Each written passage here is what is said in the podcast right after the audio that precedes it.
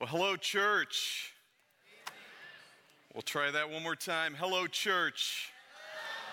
That's way better. It is so great to be with you on this Independence Day weekend. Thank you so much for being a part of worship tonight. Always a joy and a privilege for me, anyway, when I'm able to be here in this setting and uh, talking, hanging out with peers. So, thanks so much for being here with us today. You know, my wife and I, we have entered a new phase of parenting. We are now parents of adults. This is something they don't teach you in Parenting 101, in case you've ever taken that course. They don't teach you about parenting and living with adults because you see, they're old enough to make all of the decisions and make all of the choices. Yet, as a parent, we don't worry less or we don't have a deficiency of anxiety. In fact, we have more because of the phase that they're in. Let me give you just an example, completely hypothetical example. Imagine my son, I won't tell you which one, probably the oldest, wants to go to a concert in downtown Chicago. And then said son drives to downtown Chicago and not wanting to spend any extra money on a hotel, the best idea is to then drive all the way back to Indianapolis late at night, early into the morning. Again, hypothetical. So, you could imagine if that was my child was 14 years old, I would be like, "No, you're not going to do that." At first I'd be like, "You're 14, you can't drive anyway." So no. But as an adult, they make the choices they do and they make the decisions that they do. And we, as parents, or at least we do, we worry more and have higher levels of anxiety. Something else that I was not prepared for in this new season of a, being a parent, and that is the silence. The phone calls, the texts, they don't always come. And so I feel like in that moment I realize how my mom must have felt, or how my mom feels sometimes now when I don't call her. And with my kids, it's at those times we really need to hear from them the most. When they're off on an adventure or they're doing something that when, when they were children, we could have protected them from by simply saying no. But as an adult, they get to choose what they want to choose. And so we just get silence and we don't hear from them. We don't get that when we really, really need it the most. And it's in times like that I feel like kids, just talk to us. Let us know. Let us know you're there. We want to hear from you. As I tell you that story, it reminds me, maybe it reminds you, of your spiritual life from time, different times or different seasons.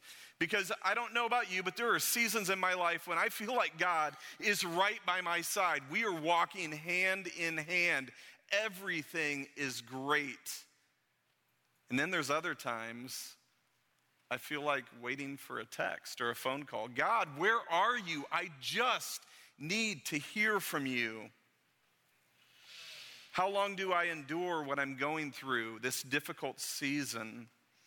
I imagine we've all felt that way from time to time if we're really honest. And many times we feel that way when we're going through the fire, when there's a sickness, we're going through a major emotional relationship issue, or we're going through some, some season of heartbreak. And we're like, God, I just need to hear from you. But then there are other times we go through that and we feel that way because it's Tuesday. Life gets mundane, life gets routine, and we just go through. And sometimes in our life, we're just spiritually stagnant. And we look around and we're like, God, where, where are you? I just need to hear from you. If you have ever felt this way or you're feeling that way right now, rest assured you're not alone. I've been there. Very likely, we've all been there from time to time. Well, this weekend we kick off a brand new sermon series. I don't know what straw I drew to be able to kick it off, but I did. We get to kick off a brand new sermon series called Summer in the Psalms. And I gotta say, of all the logos we've done, this one I really like the best. I even wore like a summery shirt. Uh, like if we sold that, I would probably wear it like a pink shirt, and that really, really cool uh, to spend some time just looking at some of the Psalms throughout the summer. And today we're going to get it kicked off by looking at Psalm 13. And this is a psalm that David wrote. It is, it is six short verses, and it has some great answers to those questions God, where are you? God, I can't hear from you. I just need to know your presence. But before we do, before we jump into that psalm with two feet, I don't know if this describes you, it describes me. I find the Psalms a little bit overwhelming. There are a lot of them. There's like 150 of them. And you get into some of them and you keep reading and you keep going and you keep going. You're like, how do they all connect? Who wrote them? How do they all work together? Where do you begin? Where do you end? All the things. So I, I'm, I'm being honest, I think this is the first sermon I've ever done from the book of Psalms. And it was kind of cool. And I was like, well, great. Now I can learn a little bit something more. Something I've told you before is whenever I have the opportunity to preach, I not only love just the time up here hanging out with you guys, you guys are the best, by the way. Not only that, but I love the preparation. I love digging into the Word. I love getting into things that I would never have the opportunity to or wouldn't have that opportunity opportunity to on a regular basis. So the Psalms were great, and I spent a lot of time reading and researching the Psalms. So we're going to pull the camera back just a little bit, and we're going to look at a little bit of an overview of the Psalms as we jump into this new sermon series together. The very first thing you need to know is that it's broken up into books. You're going to there are different divisions of the Psalms, and the very first one is the first 41 Psalms. Now, I'm not, I'm not going to go through them all or outline all of the books of the Psalms, but I think it's very important that we look at that first one, those first 41, where our text comes from tonight. From Psalm 3 to 41, I believe David wrote all but three of those.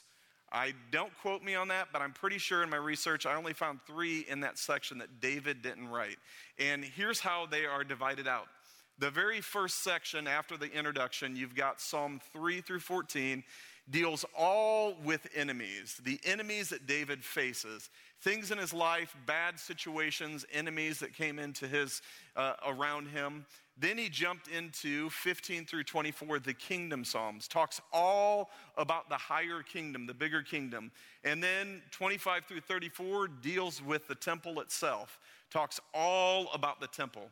And the very last seven, 35 through 41, talks about spiritual warfare. So that's just a very general overview. Every one of those books has another, uh, uh, another division as well. That just gives you an example of what we're going to be looking at tonight. Out of that first section, the enemy Psalms, we get to Psalm 13. It's in the midst of this that we hear from David. We hear his heart because he's asking those same questions. And while that psalm is written, he has already been anointed king, yet Saul is on the throne. He is on the run for his life. He's living in anxiety. He's always looking over his shoulder, fearful for his life. And in the midst of that, he writes the 13th Psalm. So I'm going to invite you, if you would, if you're willing and able, we're going to read that together. We're going to read the 13th Psalm. Now, I'm going to read two versions of it, but the first one is out of the NIV. There might be some words on the screen that look a little bit different. Might, this is, might be a little bit older version of NIV that I have here, but uh, follow along with me if you will. It says, How long, O Lord, will you forget me forever? How long will you hide your face from me? How long must I wrestle with my thoughts and every day have sorrow in my heart? How long will my enemy triumph over me? Look on me and answer, O Lord my God. Give light to my eyes, or I will sleep in death. My enemy will say, I have overcome him, and my foes will rejoice when I fall. But I trust in your unfailing love. My heart rejoices in your salvation. I will sing to the Lord, for he has been good to me. There it is. You can have a seat. We always ask God to bless the reading and the hearing of his word. Now, I said I wanted to read two versions. I want to read the New International Reader's Version because I love this version. This is what it would look like through the eyes of a third grader reading that text. And I think it has some really, really cool things for it. And I work with kids, so I like to look through the eyes of a third grader. Anyway, it says this How long, O Lord? o Lord, how long must I wait? Will you forget me forever? How long will you turn your face away from me? How long must I struggle with my thoughts? How long must my heart be sad day after day? How long will my enemies keep winning the battle over me? Lord my God, look at me and answer me. Give me new life, or I will die. Then my enemies will say, We have beaten him. They will be filled with joy when I die. But I trust in your faithful love. My heart is filled with joy because you save me. I will sing praise to the Lord. He has been good to me. As we unpack these six verses together, they basically outline themselves. Sometimes when I'm working on a sermon, you have to be real creative and draw like a word here and a word there to really get an outline. These six verses essentially outline themselves. And so, up front, right now, I'm going to give you just a snapshot of what we're going to be talking about all together in this pattern and our outline for our time together. The very first two verses, and I feel like David said these two verses a little bit louder volume than he did the, the other four. It was the protest. David feels the emptiness, he feels the loneliness of God, God's presence, and he protests. And I can almost see him raising his arms up, like, God, how long will I have to wait? And from that protest, David moves into a pattern that he continues time and time again. Verses three through four, he moves from a protest to a prayer and he does what he normally does. In the book of Psalm, verse chapter 55, it says, Evening, morning, and noon, I cry out in distress, and he hears my voice. And from his prayer, he again repeats a pattern, and he moves into a time of praise, and he does what he normally does. In Psalm 119, all the way near the end at verse 164, it says this Seven times a day I praise you for your righteous laws. And although God is always present and was always present in the life of David, he didn't always feel that way. Although he's always present in our lives, we may not always feel that way. What we need to be on guard for is not if that happens, but when it happens and how we respond. The sinful response would be to deny God exists or to just delight in the fact that He's not interfering in our life, or to move our life into an indifference or to sin. David models how to respond when we feel this way to cry out to God, to express sorrow, and to trust in His salvation. So we're going to begin by looking at the protest, verses 1 through 2. In those first two verses, David asks a two, quest, two word question four different times. Four different times he says, How long? Perhaps you've asked that very question of God. How long? And you can just fill in the blank. For me, I don't have to look back too far. I actually know the date. The date was June 17th, just a couple of weeks ago. You see, it was the last day of our week of church camp at Camp Allendale. Best week of the year. If you don't believe me, ask one of our leaders, ask one of our kids. They will be sure to tell you. It is the best, best week of the year. On June 17th, camp was over, and I had a bit of a rough transition back into the non camp life. It was about 10 o'clock at night when I should just be relaxing, and I went to bed. And my back really started to hurt. And I was like, ah, camp will do that to you. Need to go to see the chiropractor pretty soon. But from 10 o'clock on, it got a lot worse than just normal back pain. So, for the next probably eight hours, I was like flipping and flopping and getting up and taking Advil and, and putting biofreeze on my back and, and going from room to room and all night did not sleep more than 10 or 15 minutes at a time. So, my wife who had just experienced five, near, five nights of pure bliss, of peaceful sleep, was so excited to have me home. And I woke up in the morning and I realized the pain was probably not back pain. So we went to a quick med location. And while there, just for the few minutes I was there, the pain went to the next level of intensity. And I was crying. I couldn't sit up. I was in unbearable pain. And I found myself asking God those two words. And I said, How long? How long must I endure this? I don't know what this is, but how long when I was in the middle of it? And then about 10 a.m., just as almost 12 hours after it had begun, it was like a light switch went from on to off. Pain went from a 10 to a zero. And I discovered I have my first experience with a kidney stone. How exciting. So, in the midst of that, those 12 hours felt like 12 days, felt like 12 weeks. There are many times we, we have to ask that question of God how long? How long must I endure this? How long do I go through it? When it comes to time, we tend to think in minutes, seconds, hours, maybe even days. God tends to think in a little bit longer of a time frame. He tends to think of things in years. And that can be so frustrating for us because we live in an immediate resolution culture, don't we? We live in a time and a place where we want, if there's a problem, we want it fixed or we want out of that situation immediately. And I look back and I laugh at just how things have changed because when I was a kid and cable came onto the scene and your cable went out, you just dealt with it. You would go days it's like they didn't even care if it came back on. And then it would come back on. You're like, oh, that's how it works. Today, if you're at home and the internet comes out, the internet goes out, it's about 10 seconds. Get out our phones. We're on a chat with customer support. We're calling neighbors. We're posting on Center Grove Chatter. I do not believe that my internet is out. We want it fixed right now. Immediate resolution. Even earlier this week, where I live, our power doesn't go out often, but a squirrel, may God rest his soul, got into the substation, and because of that, we were out without power for seven hours. And I was like, how long is this gonna go on? Is the food gonna go bad?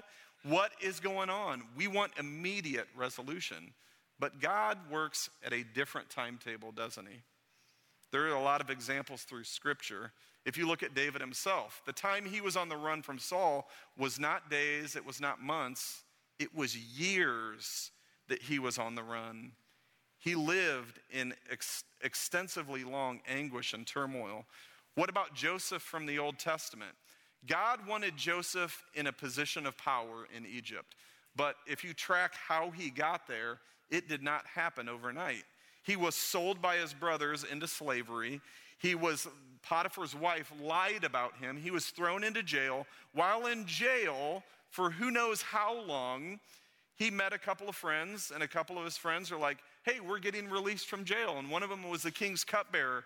And Joseph was like, oh, Great. Hey, when you get out, will you remember me? And they're like, Yes, we will. And as soon as they got out, they forgot all about him. And then we get to a verse in Genesis 41 that reads this about Joseph. When two full years had passed, Pharaoh had a dream. Two full years passed. Could God have not given Pharaoh a dream the next day, the next week, the next month? Why did it have to be years, years later? Why was the wait so long? J- Joseph spent a better part of his 20s either as a slave or in prison in Egypt, but at the end, God, uh, God's plan was accomplished, but it wasn't immediate. Take the Apostle Paul. From the time he began and on his missionary journeys, it was not days or weeks, it was years. Sometimes he was in jail for a long, long time. And while he was in jail, there were people right outside the jail dying without Jesus.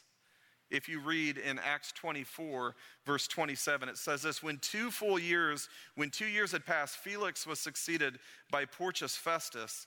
But because Felix wanted to grant a favor to the Jews, he left Paul in prison. Was Paul not walking by faith? Was Paul not praying? Why did he have to sit there for two more years? In the very first section of that psalm, in Psalm 13, David asks the question, How long? Four different times. See if any of these questions resonate with you and your relationship to God. God, how long will you forget about me? Have you ever felt like God has forgotten about you? Or how long will you hide your face from me? Have you ever just felt spiritually empty?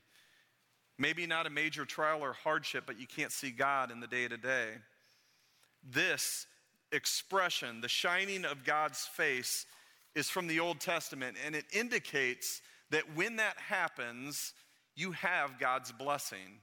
So David is saying, God, I don't see your blessings anymore.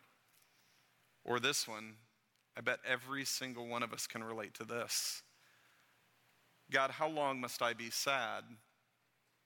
As the New International Reader's Version says, day after day, I'm sad.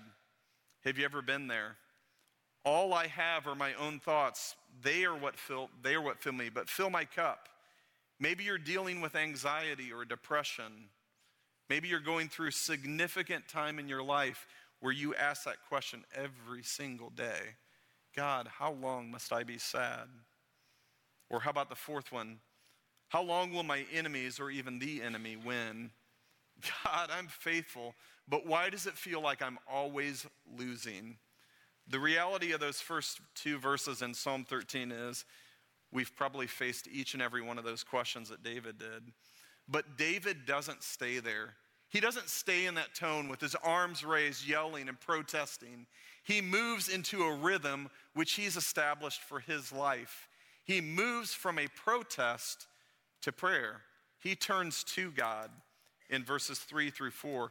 And in that prayer, he asks God three things. He says, Look on me, answer, and give light to my eyes. If you need to know someone who prays well, prays often, David is your guy. As we very briefly at the beginning talked about from Psalm 55, when it said morning, noon, and night, he prayed. Let me read the rest of that psalm or the portion around that from Psalm 55, starting at verse 16 says, But I call to God, and the Lord saves me. Evening, morning, and noon, I cry out in distress, and he hears my voice. He ransoms me unharmed from the battle waged against me, even though many oppose me. God, who is enthroned forever, will hear them and afflict them. Men who never change their ways and have no fear of God. Prayer is not about giving God all the details. Prayer is not about filling in the gap of what God doesn't know. David doesn't say in his prayer, God, let me tell you, in case you don't know, been living in a cave.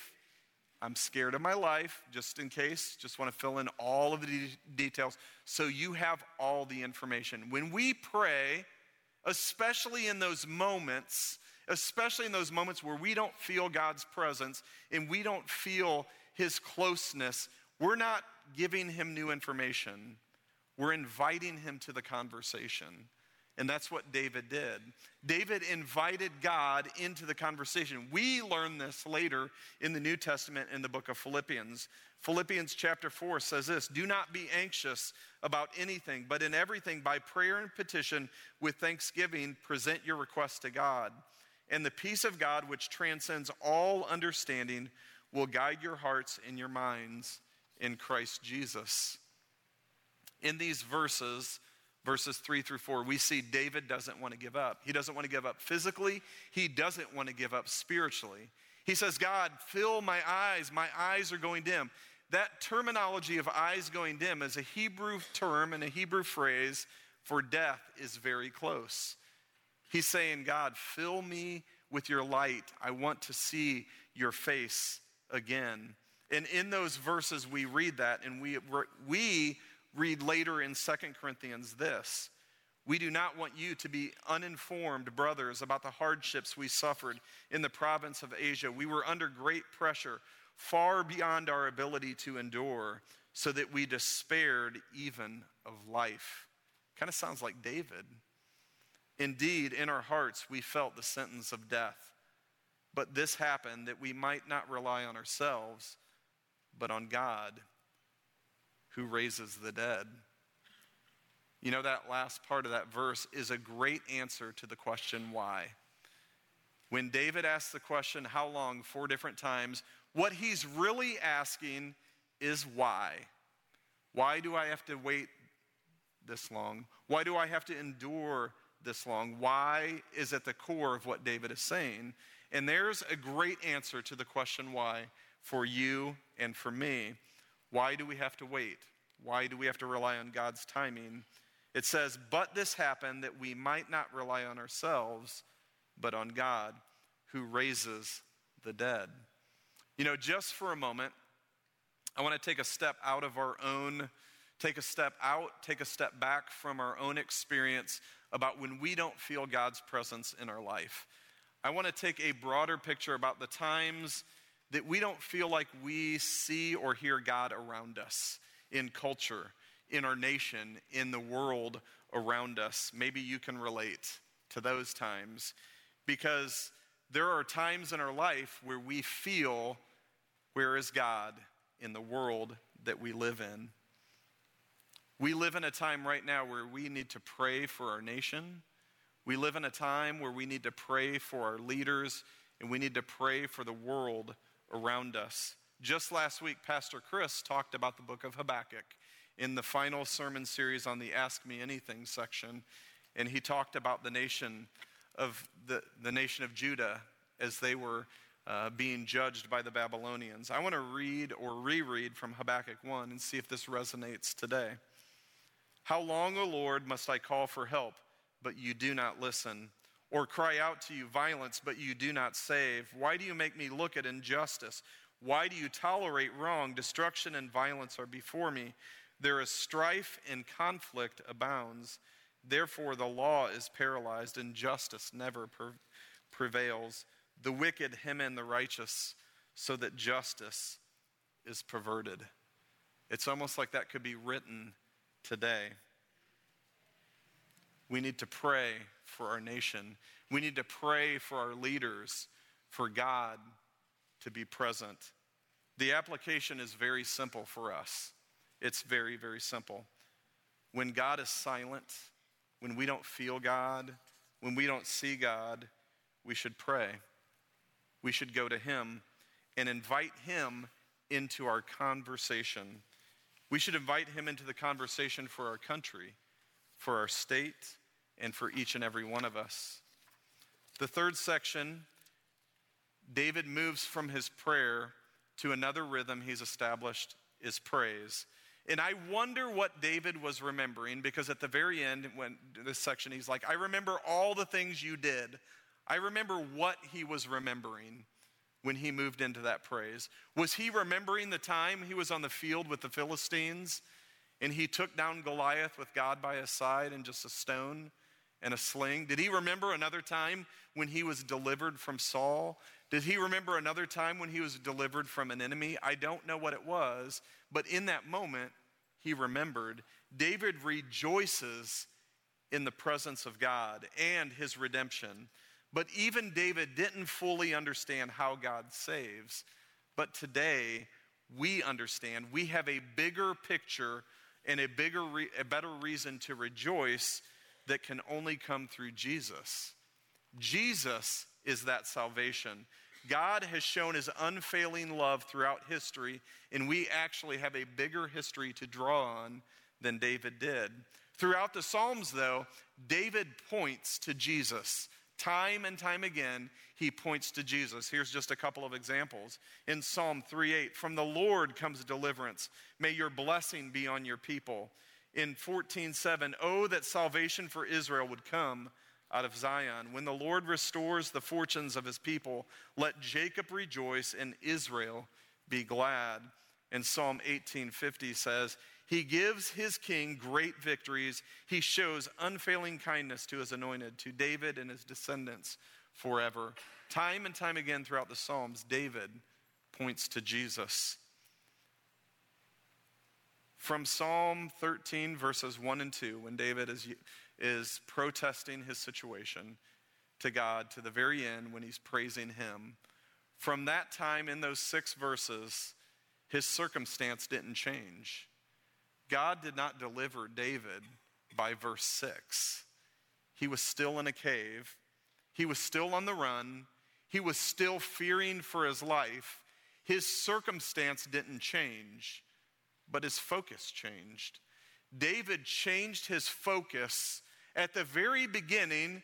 He was focusing on what he didn't know about God because he had the questions. He's like, God, how long?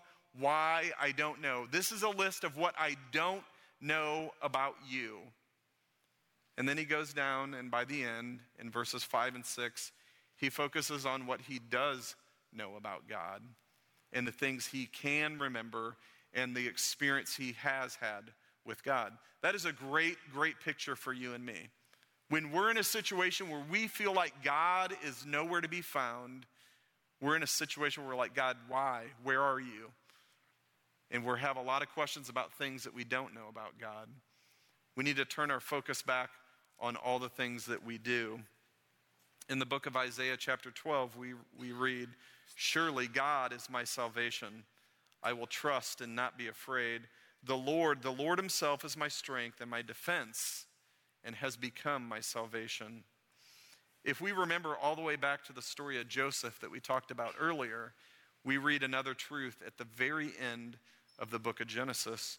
Genesis chapter 50 says this His brothers then came and threw themselves down before him. We are your slaves, they said. But Joseph said to them, Don't be afraid. Am I in the place of God? You intended to harm me, but God intended it for good to accomplish what is now being done the saving of many lives. Oftentimes, when we're going through things, we're going through the fire, we're going through life, we don't always see God's presence.